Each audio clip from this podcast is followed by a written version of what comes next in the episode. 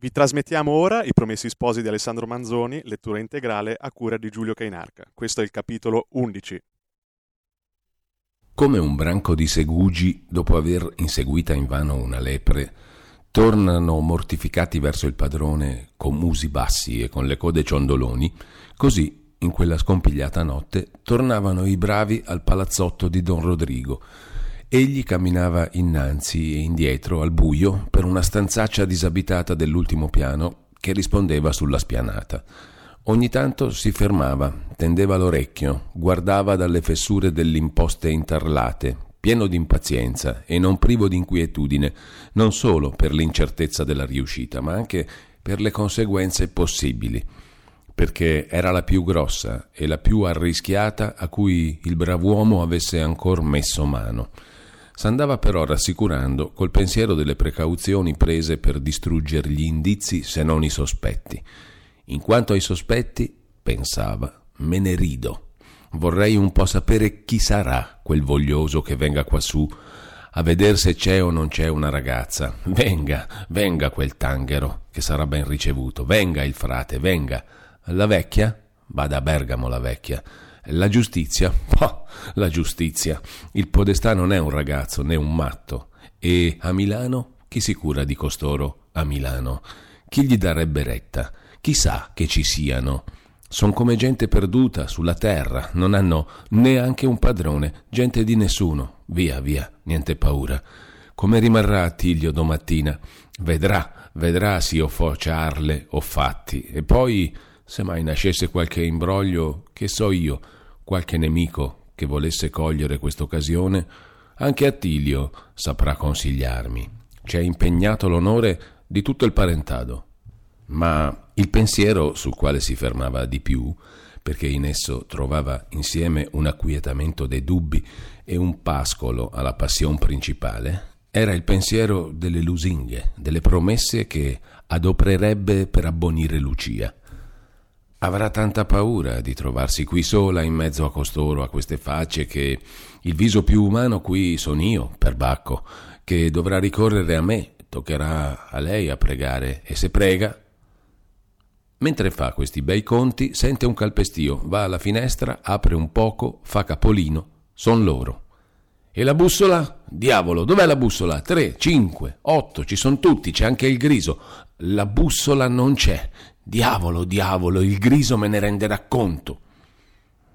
Entrati che furono, il griso posò in un angolo d'una stanza terrena il suo bordone, posò il cappellaccio e il sanrocchino e, come richiedeva la sua carica, che in quel momento nessuno gli invidiava, salì a render quel conto a don Rodrigo.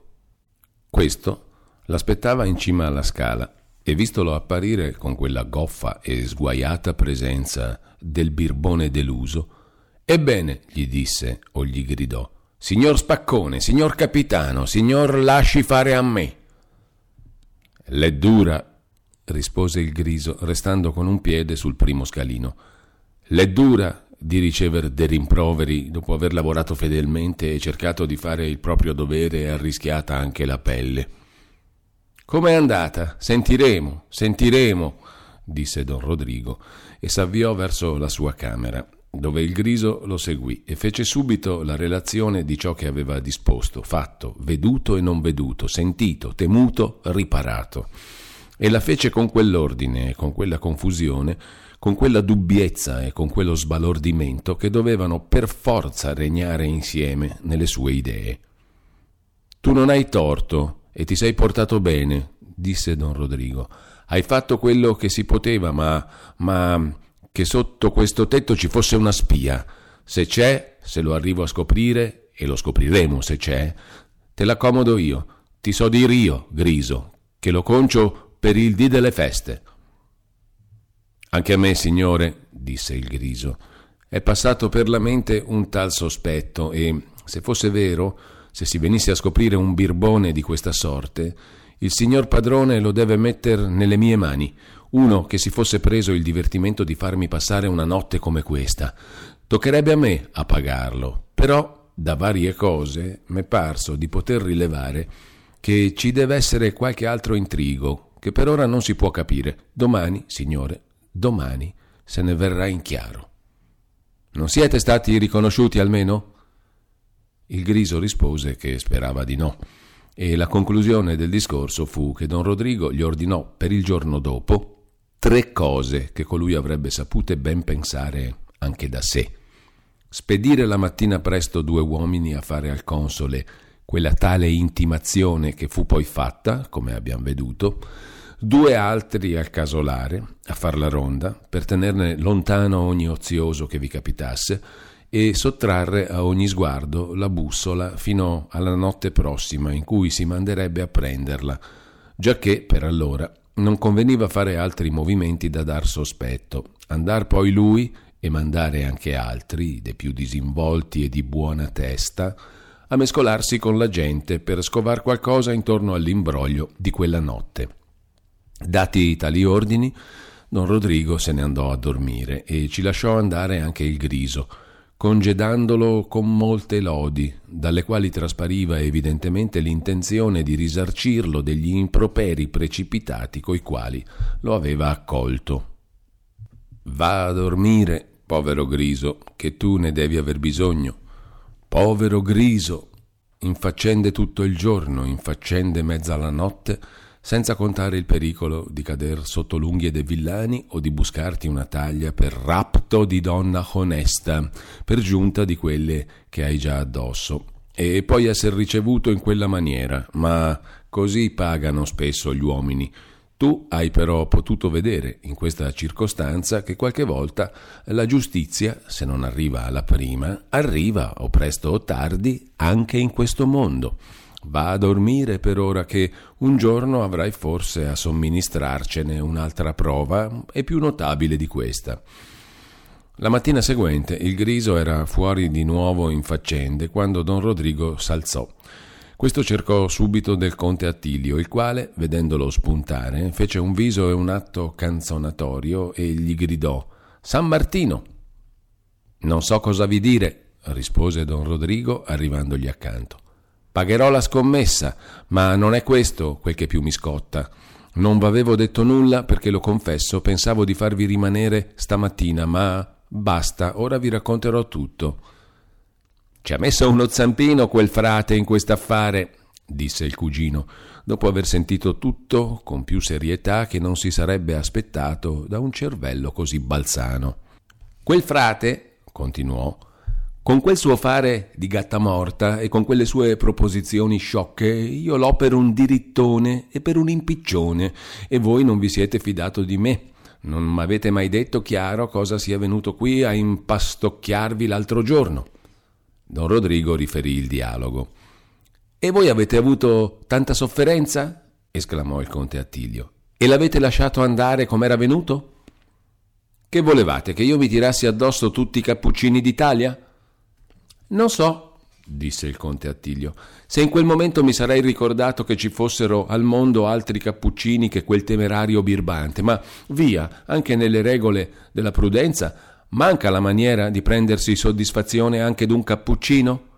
Bisogna saper raddoppiare a tempo le gentilezze a tutto il corpo, e allora si può impunemente dare un carico di bastonate a un membro. Basta, ha scansato la punizione che gli stava più bene, ma lo prendo io sotto la mia protezione e voglio aver la consolazione di insegnargli come si parla coi pari nostri. Non mi fate peggio, Fidatevi una volta, che vi servirò da parente e da amico. Cosa pensate di fare? Non lo so ancora, ma lo servirò io di sicuro il frate. Ci penserò. E il signor conte zio del consiglio segreto è lui che mi deve fare il servizio. Caro signor conte zio, quanto mi diverto ogni volta che lo posso far lavorare per me. Un politicone di quel calibro Doman l'altro sarò a Milano e in una maniera o in un'altra il frate sarà servito.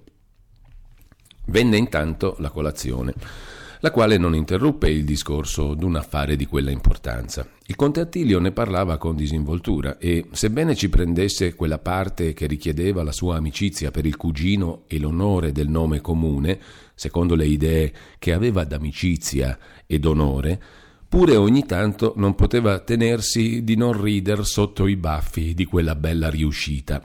Ma don Rodrigo, che era in causa propria e che credendo di far quietamente un gran colpo gli era andato fallito con fracasso, era agitato da passioni più gravi e distratto da pensieri più fastidiosi. Di belle ciarle, diceva, faranno questi mascalzoni in tutto il contorno, ma che mi importa? In quanto alla giustizia, me ne rido. Prove non ce n'è. Quando ce ne fosse, me ne riderei ugualmente. A buon conto ho fatto stamattina avvertire il console che guardi bene di non far deposizione dell'avvenuto. Non ne seguirebbe nulla, ma le ciarle, quando vanno in lungo, mi seccano. E anche troppo, ch'io sia stato burlato così barbaramente. Avete fatto benissimo, rispondeva il conte Attilio. Codesto vostro podestà, gran caparbio, gran testa vota, gran seccatore d'un podestà, e poi un galantuomo, un uomo che sa il suo dovere e appunto quando sa che fare con persone tali bisogna aver più riguardo di non metterle in impicci. Se un mascalzone di console fa una deposizione, il podestà, per quanto sia ben intenzionato, bisogna pure che... Ma voi, interruppe con un po' di stizza don Rodrigo, voi guastate le mie faccende con quel vostro contraddirgli in tutto e dargli sulla voce e canzonarlo anche all'occorrenza. Che diavolo, che un podestà non possa essere bestia e ostinato quando nel rimanente è un galantuomo. Sapete, cugino, disse guardandolo maravigliato il conte Attilio, sapete che comincio a credere che abbiate un po' di paura? Mi prendete sul serio anche il podestà? Via, via, non avete detto voi stesso che bisogna tenerlo di conto? L'ho detto, e quando si tratta di un affare serio vi farò vedere che non sono un ragazzo. Sapete cosa mi basta l'animo di far per voi? Sono uomo da andare in persona a far visita al signor Podestà. Ah, sarà contento dell'onore? E sono uomo da lasciarlo parlare per mezz'ora del conte duca e del nostro signor castellano spagnolo e da dargli ragione in tutto, anche quando ne dirà di quelle così massicce. Butterò poi là qualche parolina sul conte zio del consiglio segreto e sapete che effetto fanno quelle paroline nell'orecchio del signor Podestà? Alla fin dei conti ha più bisogno lui della nostra protezione che voi della sua condiscendenza. Farò di buono e ci anderò e ve lo lascerò meglio disposto che mai. Dopo queste e altre simili parole, il conte Attilio uscì per andare a caccia e don Rodrigo stette, aspettando con ansietà il ritorno del griso. Venne costui finalmente, sull'ora del desinare, a fare la sua relazione. Lo scompiglio di quella notte era stato tanto clamoroso, la sparizione di tre persone da un paesello era un tal avvenimento che le ricerche, e per premura e per curiosità, dovevano naturalmente essere molte e calde e insistenti, e dall'altra parte gli informati di qualche cosa erano troppi per andar tutti d'accordo a tacer tutto. Perpetua non poteva farsi vedere sull'uscio, che non fosse tempestata da quello e da quell'altro, perché dicesse chi era stato a far quella gran paura al suo padrone. Perpetua, ripensando a tutte le circostanze del fatto e raccapezzandosi finalmente che era stata infinocchiata da Agnese, sentiva tanta rabbia di quella perfidia che aveva proprio bisogno d'un po' di sfogo non già che andasse lamentandosi col terzo e col quarto della maniera tenuta per infinocchiar lei, su questo non fiatava, ma il tiro fatto al suo povero padrone non lo poteva passare affatto sotto silenzio, e soprattutto che un tiro tale fosse stato concertato e tentato da quel giovine da bene, da quella buona vedova, da quella madonnina infilzata Don Abbondio poteva ben comandarle risolutamente e pregarla cordialmente che stesse zitta. Lei poteva bene ripetergli che non faceva bisogno di suggerirle una cosa tanto chiara e tanto naturale. Certo è che un così gran segreto stava nel cuore della povera donna come, in una botte vecchia e mal cerchiata, un vino molto giovine che grilla e gorgoglia e ribolle e se non manda il tappo per aria gli geme all'intorno e vien fuori in ischiuma e trapela tra doga e doga e gocciola di qua e di là, tanto che uno può assaggiarlo e dire a un dipresso che vino è. Gervaso, a cui non pareva vero d'essere una volta più informato degli altri, a cui non pareva piccola gloria l'aver avuta una gran paura, a cui, per aver tenuto di mano a una cosa che puzzava di criminale, pareva d'essere diventato un uomo come gli altri, crepava di voglia di vantarsene. E quantunque Tonio, che pensava seriamente alle inquisizioni e ai processi possibili e al conto da rendere, gli comandasse co pugni sul viso, di non dir nulla a nessuno, pure non ci fu verso di soffogargli in bocca ogni parola. Del resto, Tonio, anche lui, dopo essere stato quella notte fuori di casa in ora insolita, tornandovi con un passo e con un sembiante insolito e con un'agitazione d'animo che lo disponeva alla sincerità, non poté dissimulare il fatto a sua moglie, la quale non era muta chi parlò meno fu Menico, perché appena ebbe raccontata ai genitori la storia e il motivo della sua spedizione, parve a questi una cosa così terribile che un loro figliuolo avesse avuto parte a buttare all'aria un'impresa di don Rodrigo che quasi quasi non lasciarono finire al ragazzo il suo racconto e gli fecero poi subito i più forti e minacciosi comandi che guardasse bene di non far neppure un cenno di nulla e la mattina seguente, non parendo loro d'essersi abbastanza assicurati, risolvettero di tenerlo chiuso in casa per quel giorno e per qualche altro ancora. Ma che essi medesimi poi, chiacchierando con la gente del paese, e senza voler mostrare di saperne più di loro, quando si veniva a quel punto oscuro della fuga dei nostri tre poveretti e del come e del perché e del dove, aggiungevano come cosa conosciuta che s'erano rifugiati a Pescarenico. Così anche questa circostanza entrò nei discorsi comuni. Con tutti questi brani di notizie messi poi insieme e cuciti come s'usa e con la frangia che ci s'attacca naturalmente nel cucire, c'era da fare una storia d'una certezza ed una chiarezza tale da esserne pago ogni intelletto più critico. Ma quella invasione de bravi, accidente troppo grave e troppo rumoroso per essere lasciato fuori, e del quale nessuno aveva una conoscenza un po' positiva, quell'accidente era ciò che imbrogliava tutta la storia. Si mormorava il nome di don Rodrigo, in questo andavano tutti d'accordo. Nel resto tutto era oscurità e congetture diverse. Si parlava molto dei due bravacci che erano stati veduti nella strada sul far della sera e dell'altro che stava sull'uscio dell'osteria, ma che lume si poteva ricavare da questo fatto così asciutto? Si domandava bene all'oste chi era stato da lui la sera avanti, ma l'oste, a dargli retta, non si rammentava neppure se avesse veduto gente quella sera, e badava a dire che l'osteria è un porto di mare. Soprattutto confondeva le teste e disordinava le congetture quel pellegrino veduto da Stefano e da Carlandrea, quel pellegrino che i malandrini volevano ammazzare e che se n'era andato con loro o che essi avevano portato via. Cos'era venuto a fare?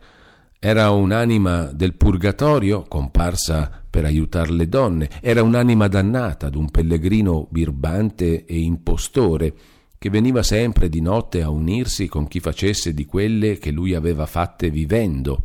Era un pellegrino vivo e vero, che coloro avevano voluto ammazzare per timor che gridasse e destasse il paese. Era, vedete un po' cosa si va a pensare, uno di quegli stessi malandrini travestito da pellegrino, era questo, era quello, era tante cose che tutta la sagacità e l'esperienza del griso non sarebbe bastata a scoprire chi fosse se il griso avesse dovuto rilevar questa parte della storia da discorsi altrui. Ma, come il lettore sa, ciò che la rendeva imbrogliata agli altri era appunto il più chiaro per lui, servendosene di chiave per interpretare le altre notizie raccolte da lui immediatamente o col mezzo degli esploratori subordinati, poté di tutto comporne per don Rodrigo una relazione bastantemente distinta. Si chiuse subito con lui e l'informò del colpo tentato dai poveri sposi il che spiegava naturalmente la casa trovata vuota e il sonare a martello, senza che facesse bisogno di supporre che in casa ci fosse qualche traditore, come dicevano quei due galantuomini. L'informò della fuga e anche a questa era facile trovarci le sue ragioni, il timore degli sposi colti in fallo o qualche avviso dell'invasione dato loro quando era scoperta e il paese tutto a suo quadro. Disse finalmente che s'erano ricoverati a Pescarenico, più in là non andava la sua scienza. Piacque a don Rodrigo l'esser certo che nessuno l'aveva tradito e il vedere che non rimanevano tracce del suo fatto, ma fu quella una rapida e leggiera compiacenza. Fuggite insieme, gridò, insieme. E quel frate birbante, quel frate, la parola gli usciva arrantolata dalla gola e smozzicata tra denti che mordevano il dito. Il suo aspetto era brutto come le sue passioni. Quel frate me la pagherà. Griso, non son chi sono. Voglio sapere, voglio trovare. Questa sera voglio sapere dove sono. Non ho pace a Pescarenico, subito, a sapere, a vedere, a trovare. Quattro scudi subito e la mia protezione per sempre. Questa sera lo voglio sapere, e quel birbone, quel frate. Il griso di nuovo in campo e la sera di quel giorno medesimo poté riportare al suo degno padrone la notizia desiderata ed ecco in qual maniera. Una delle più gran consolazioni di questa vita è l'amicizia. E una delle consolazioni dell'amicizia è quell'avere a cui confidare un segreto. Ora, gli amici non sono a due a due come gli sposi, ognuno, generalmente parlando, ne ha più d'uno, il che forma una catena di cui nessuno potrebbe trovare la fine. Quando dunque un amico si procura quella consolazione di deporre un segreto nel seno d'un altro, dà a costui la voglia di procurarsi la stessa consolazione anche lui. Lo prega, è vero, di non dir nulla a nessuno e una tal condizione, chi la prendesse nel senso rigoroso delle parole, troncherebbe immediatamente il corso delle consolazioni, ma la pratica generale ha voluto che obblighi soltanto a non confidare il segreto, se non a chi sia un amico ugualmente fidato e imponendogli la stessa condizione. Così, d'amico fidato in amico fidato, il segreto gira e gira per quell'immensa catena, tanto che arriva all'orecchio di colui o di coloro a cui il primo che ha parlato intendeva appunto di non lasciarlo arrivar mai. Avrebbe però ordinariamente a stare un gran pezzo in cammino se ognuno non avesse che due amici, quello che gli dice e quello a cui ridice la cosa da tacersi, ma ci sono degli uomini privilegiati che li contano a centinaia e quando il segreto è venuto a uno di questi uomini, i giri divengono sì rapidi e sì moltiplici che non è più possibile di seguirne la traccia. Il nostro autore non ha potuto accertarsi per quante bocche fosse passato il segreto che il griso aveva ordine di scovare il fatto sta che il buon uomo, da cui erano state scortate le donne a Monza, tornando verso le 23 col suo baroccio a Pescarenico, s'abbatté, prima di arrivare a casa, in un amico fidato al quale raccontò in gran confidenza l'opera buona che aveva fatta e il rimanente. E il fatto sta che il griso poté due ore dopo correre al palazzotto a riferire a don Rodrigo che Lucia e sua madre s'erano ricoverate in un convento di Monza e che Renzo aveva seguitata la sua strada fino a Milano. Don Rodrigo provò una scellerata allegrezza di quella separazione e sentì rinascere un po' di quella scellerata speranza d'arrivare al suo intento. Pensò alla maniera, gran parte della notte, e s'alzò presto con due disegni l'uno stabilito, l'altro abbozzato. Il primo era di spedire in mantinente il griso a Monza per aver più chiare notizie di Lucia e sapere se ci fosse da tentare qualche cosa. Fece dunque chiamare subito quel suo fedele, gli mise in mano i quattro scudi, lo lodò di nuovo dell'abilità con cui li aveva guadagnati e gli diede l'ordine che aveva premeditato. Signore, disse tentennando il griso, che? Non ho io parlato chiaro? Se potesse mandar qualcun altro. Come? Signore illustrissimo, io son pronto a metterci la pelle per il mio padrone, è il mio dovere, ma so anche che lei non vuol arrischiare troppo la vita dei suoi sudditi. Ebbene? Vossignoria illustrissima sa bene quelle poche taglie che io addosso e qui son sotto la sua protezione. Siamo una brigata, il signor Podestà è amico di casa, i birri mi portano rispetto e anch'io è cosa che fa poco onore, ma per viver quieto li tratto da amici. In Milano la livrea di Vossignoria è conosciuta, ma in Monza ci sono riconosciuto io invece. E sa Vossignoria che, non fo per dire, chi mi potesse consegnare alla giustizia o presentare la mia testa farebbe un bel colpo? Cento scudi l'uno sull'altro e la facoltà di liberare due banditi. Che diavolo? disse don Rodrigo. Tu mi riesci ora un can da pagliaio che ha cuore appena ad avventarsi alle gambe di chi passa sulla porta, guardandosi indietro se quei di casa lo spalleggiano e non si sente da allontanarsi. Credo, signor padrone, d'aver dato prove. Dunque, dunque, ripigliò francamente il griso, messo così al punto. Dunque, vossignoria faccia conto ch'io non abbia parlato. Cuor di leone, gamba di lepre, e son pronto a partire. E io non ho detto che tu vada solo. Piglia con te un paio de meglio, lo sfregiato e il tiradritto, e va di buon animo, e sì il griso, che diavolo! Tre figure come le vostre, e che vanno per i fatti loro, chi vuoi che non sia contento di lasciarle passare? Bisognerebbe che a Birri di Monza fosse venuta ben a noia la vita per metterla su contro cento scudi a un gioco così rischioso. E poi, e poi, non credo d'essere così sconosciuto da quelle parti, che la qualità di mio servitore non ci si conti per nulla. Svergognato così un poco il griso, gli diede poi più ampie e particolari istruzioni. Il griso prese i due compagni e partì con faccia allegra e baldanzosa, ma bestemmiando in cuor suo Monza e le taglie e le donne e i capricci dei padroni e camminava come il lupo che, spinto dalla fame, col ventre raggrinzato e con le costole che gli si potrebbero contare, scende da suoi monti, dove non c'è che neve, e s'avanza sospettosamente nel piano. Si ferma ogni tanto con una zampa sospesa, dimenando la coda spelacchiata. Leva il muso odorando il vento infido. Se mai gli porti odore d'uomo o di ferro, rizza gli orecchi acuti e gira due occhi sanguigni, da cui traluce insieme l'ardore della preda e il terrore della caccia.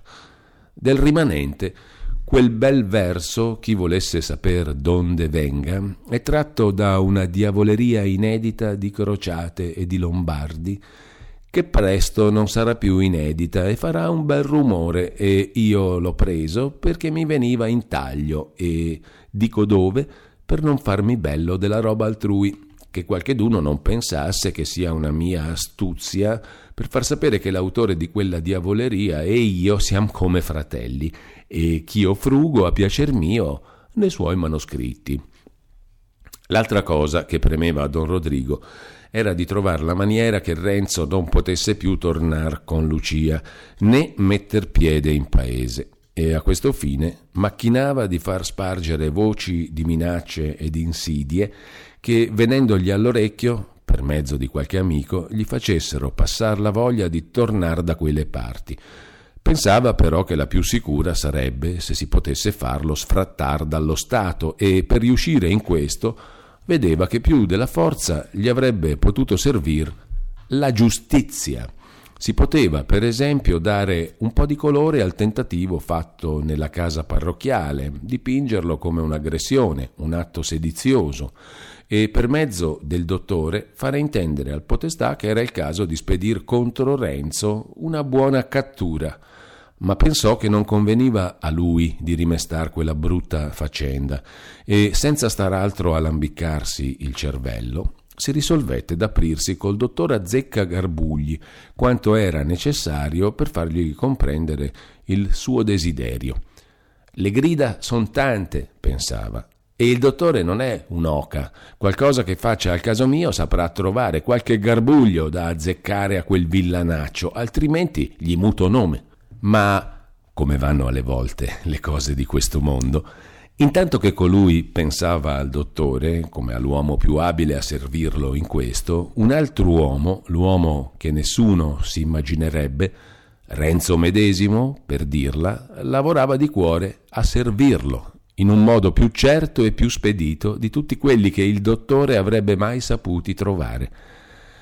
Ho visto più volte un caro fanciullo, vispo, per dire il vero più del bisogno, ma che a tutti i segnali mostra di voler riuscire un galantuomo. L'ho visto, dico, più volte affaccendato sulla sera a mandare al coperto un suo gregge di porcellini d'India che aveva lasciati scorrer liberi il giorno in un giardinetto. Avrebbe voluto farli andare tutti insieme al covile, ma era fatica buttata. Uno si sbandava a destra e mentre il piccolo pastore correva per cacciarlo nel branco, un altro, due, tre ne uscivano a sinistra da ogni parte, di modo che, dopo essersi un po' impazientito, s'adattava al loro genio, spingeva prima dentro quelli che erano più vicini all'uscio, poi andava a prendere gli altri, a uno, a due, a tre, come gli riusciva. Un gioco simile ci convien fare con nostri personaggi. Ricoverata Lucia, siamo corsi a Don Rodrigo e ora lo dobbiamo abbandonare per andare dietro a Renzo, che avevamo perduto di vista. Dopo la separazione dolorosa che abbiamo raccontata, camminava Renzo da Monza verso Milano, in quello stato d'animo che ognuno può immaginarsi facilmente. Abbandonare la casa, tralasciare il mestiere e quel che era più di tutto, allontanarsi da Lucia, trovarsi su una strada senza saper dove anderebbe a posarsi, è tutto per causa di quel birbone. Quando si tratteneva col pensiero sull'una o sull'altra di queste cose, si ingolfava tutto nella rabbia e nel desiderio della vendetta, ma gli tornava poi in mente quella preghiera che aveva recitata anche lui col suo buon frate nella chiesa di Pescarenico e si ravvedeva. Gli si risvegliava ancora la stizza, ma vedendo un'immagine sul muro si levava il cappello e si fermava un momento a pregar di nuovo. Tanto che in quel viaggio ebbe ammazzato in cuor suo Don Rodrigo e risuscitatolo almeno venti volte. La strada era allora tutta sepolta tra due alte rive, fangosa, sassosa, solcata da rotaie profonde che, dopo una pioggia, divenivan rigagnoli e in certe parti più basse s'allagava tutta, che si sarebbe potuto andarci in barca. A quei passi un piccol sentiero erto a scalini sulla riva indicava che altri passeggeri s'eran fatta una strada nei campi. Renzo, salito per un di quei valichi sul terreno più elevato, vide quella gran macchina del Duomo, sola sul piano, come se non di mezzo a una città, ma sorgesse in un deserto, e si fermò su due piedi, dimenticando tutti i suoi guai a contemplare anche da lontano quell'ottava maraviglia di cui aveva tanto sentito parlare fin da bambino. Ma dopo qualche momento, voltandosi indietro, vide all'orizzonte quella cresta frastagliata di montagne. Vide distinto e alto, tra quelle, il suo resegone. Si sentì tutto rimescolare il sangue Stette lì alquanto a guardar tristamente da quella parte, poi tristamente si voltò e seguitò la sua strada. A poco a poco cominciò poi a scoprir campanili e torri e cupole e tetti. Scese allora nella strada, camminò ancora qualche tempo e quando s'accorse d'esser ben vicino alla città, s'accostò a un viandante e, inchinatolo, con tutto quel garbo che seppe, gli disse di grazia quel signore. Che volete, bravo giovine? Saprebbe insegnarmi la strada più corta per andare al convento dei Cappuccini dove sta il padre Bonaventura? L'uomo a cui Renzo si indirizzava era un agiato abitante del contorno che, andato quella mattina a Milano per certi suoi affari, se ne tornava senza aver fatto nulla, in gran fretta, che non vedeva l'ora di trovarsi a casa e avrebbe fatto volentieri di meno di quella fermata. Con tutto ciò, senza dar segno di impazienza, rispose molto gentilmente Figliuol caro, de conventi ce n'è più d'uno, bisognerebbe che mi sapeste dir più chiaro qual è quello che voi cercate. Renzo allora si levò di seno la lettera del padre Cristoforo e la fece vedere a quel signore, il quale, lettovi porta orientale, gliela rendette dicendo Siete fortunato, bravo giovine, il convento che cercate è poco lontano di qui. Prendete per questa viottola a mancina, è una scorciatoia. In pochi minuti arriverete a una cantonata ad una fabbrica lunga e bassa. È il lazzeretto. Costeggiate il fossato che lo circonda e riuscirete a Porta Orientale. Entrate e, dopo tre o quattrocento passi, vedrete una piazzetta con de begli olmi. Là è il convento, non potete sbagliare. Dio v'assista, bravo giovine. E accompagnando le ultime parole con un gesto grazioso della mano, se n'andò. Renzo rimase stupefatto e edificato della buona maniera dei cittadini verso la gente di campagna e non sapeva che era un giorno fuori dell'ordinario, un giorno in cui le cappe si inchinavano ai farsetti. Fece la strada che gli era stata insegnata e si trovò a Porta Orientale. Non bisogna però che a questo nome il lettore si lasci correre alla fantasia le immagini che ora vi sono associate. Quando Renzo entrò per quella porta, la strada al di fuori non andava diritta che per tutta la lunghezza del lazzeretto, poi scorreva serpeggiante e stretta tra due siepi. La porta consisteva in due pilastri, con sopra una tettoia per riparare i battenti e da una parte una casuccia per i gabellini. I bastioni scendevano in pendio irregolare e il terreno era una superficie aspra e ineguale di rottami e di cocci buttati là a caso. La strada che s'apriva dinanzi a chi entrava per quella porta non si paragonerebbe male a quella che ora si presenta a chi entri da Porta Tusa. Un fossatello eh, le scorreva nel mezzo, fino a poca distanza dalla porta e la divideva così in due stradette tortuose ricoperte di polvere o di fango secondo la stagione. Al punto dove era e dov'è tuttora quella viuzza chiamata di Borghetto, il fossatello si perdeva in una fogna. Lì c'era una colonna con sopra una croce detta di San Dionigi. A destra e a sinistra erano orti cinti di siepe e ad intervalli casucce abitate per lo più da lavandai. Renzo entra, passa, nessuno dei gabellini gli bada, cosa che gli parve strana, giacché da quei pochi del suo paese che potevano vantarsi d'essere stati a Milano, aveva sentito raccontare cose grosse de frugamenti e delle interrogazioni a cui venivano sottoposti quelli che arrivavano dalla campagna. La strada era deserta, di modo che se non avesse sentito un ronzio lontano che indicava un gran movimento, gli sarebbe parso d'entrare in una città disabitata.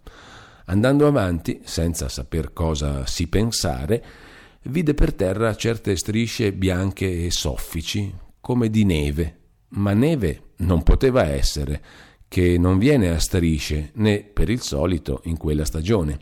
Si chinò su una di quelle, guardò, toccò e trovò che era farina. Grande abbondanza, disse tra sé, ci deve essere in Milano, se straziano in questa maniera la grazia di Dio. Ci davan poi a intendere che la carestia è per tutto. Ecco come fanno per tener quieta la povera gente di campagna. Ma dopo pochi altri passi, arrivato a fianco della colonna, vide, a piedi quella, qualcosa di più strano. Vide sugli scalini del piedestallo certe cose sparse che certamente non erano ciottoli e se fossero state sul banco d'un fornaio non si sarebbe esitato un momento a chiamarli pani. Ma Renzo non ardiva creder così presto a suoi occhi, perché, diamine, non era luogo da pani quello. Vediamo un po' che affare è questo, disse ancora tra sé. Andò verso la colonna, si chinò, ne raccolse uno era veramente un pan tondo, bianchissimo, di quelli che Renzo non era solito mangiarne che nelle solennità. È pane davvero, disse ad alta voce, tanto era la sua maraviglia. Così lo seminano in questo paese, in quest'anno, e non si scomodano neppure per raccoglierlo quando cade? Che sia il paese di Cuccagna questo. Dopo dieci miglia di strada, all'aria fresca della mattina, Quel pane, insieme con la maraviglia, gli risvegliò l'appetito. Lo piglio? deliberava tra sé. Pah, l'hanno lasciato qui alla discrezione dei cani, tant'è che ne goda anche un cristiano. Alla fine, se comparisce il padrone, glielo pagherò. Così pensando, si mise in tasca quello che aveva in mano, ne prese un secondo e lo mise nell'altra, un terzo, e cominciò a mangiare e si rincamminò più incerto che mai e desideroso di chiarirsi che storia fosse quella. Appena morso vide spuntar gente che veniva dall'interno della città e guardò attentamente quelli che apparivano i primi. Erano un uomo, una donna e qualche passo indietro un ragazzotto, tutte e tre con un carico addosso che pareva superiore alle loro forze e tutte e tre in una figura strana i vestiti o gli stracci infarinati, infarinati i visi e di più stravolti e accesi e andavano non solo curvi per il peso, ma sopra doglia come se gli fossero state peste l'ossa.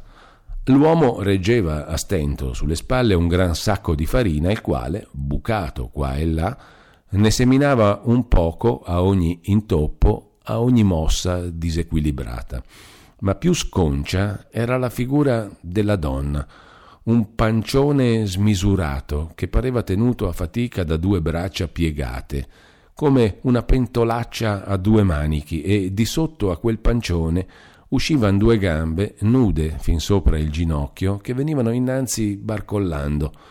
Renzo guardò più attentamente e vide che quel gran corpo era la sottana che la donna teneva per il lembo, con dentro farina quanta ce ne poteva stare e un po' di più, di modo che quasi a ogni passo ne volava via una ventata. Il ragazzotto teneva con tutte e due le mani sul capo una paniera colma di pani, ma per aver le gambe più corte dei suoi genitori rimaneva a poco a poco indietro e allungando poi il passo ogni tanto per raggiungerli, la paniera perdeva l'equilibrio e qualche pane cadeva. Buttane via ancora un altro, buono a niente che sei, disse la madre digrignando i denti verso il ragazzo. Io non li butto via, cascan da sé, com'ho a fare? rispose quello. Ih, buon per te, che ho le mani impicciate, riprese la donna, dimenando i pugni come se desse una buona scossa al povero ragazzo, e con quel movimento fece volar via più farina di quel che ci sarebbe voluto per farne i due pani lasciati cadere allora dal ragazzo, Via, via, disse l'uomo.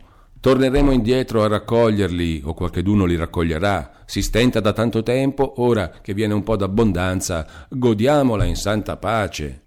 Intanto arrivava altra gente dalla porta e uno di questi, accostatosi alla donna, le domandò Dove si va a prendere il pane? Più avanti, rispose quella, e quando furono lontani dieci passi soggiunse borbottando questi contadini birboni verranno a spazzar tutti i forni e tutti i magazzini e non resterà più niente per noi. Un po' per uno, tormento che sei, disse il marito. Abbondanza, abbondanza. Da queste e da altre tali cose che vedeva e sentiva, Renzo cominciò a raccapezzarsi che era arrivato in una città sollevata, e che quello era un giorno di conquista, vale a dire che ognuno pigliava a proporzione della voglia e della forza, dando busse in pagamento. Per quanto noi desideriamo di far fare buona figura al nostro povero Montanaro, la sincerità storica ci obbliga a dire che il suo primo sentimento fu di piacere. Aveva così poco da lodarsi dell'andamento ordinario delle cose che si trovava inclinato ad approvare ciò che lo mutasse in qualunque maniera.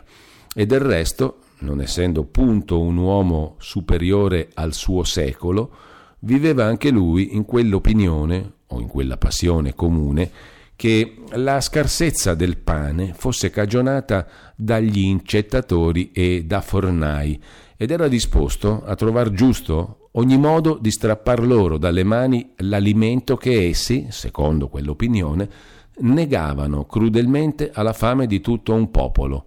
Pure si propose di star fuori del tumulto e si rallegrò d'esser diretto a un cappuccino che gli troverebbe ricovero e gli farebbe da padre.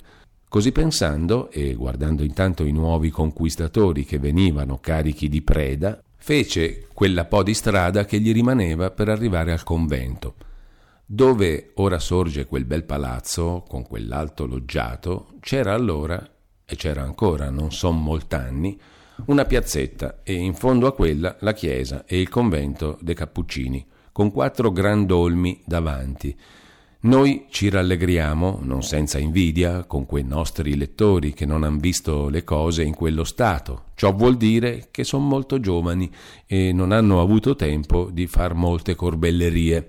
Renzo andò diritto alla porta, si ripose in seno il mezzo pane che gli rimaneva, levò fuori e tenne preparata in mano la lettera e tirò il campanello s'aprì uno sportellino che aveva una grata e vi comparve la faccia del frate portinaio a domandar chi era. Uno di campagna che porta al padre Bonaventura una lettera pressante del padre Cristoforo.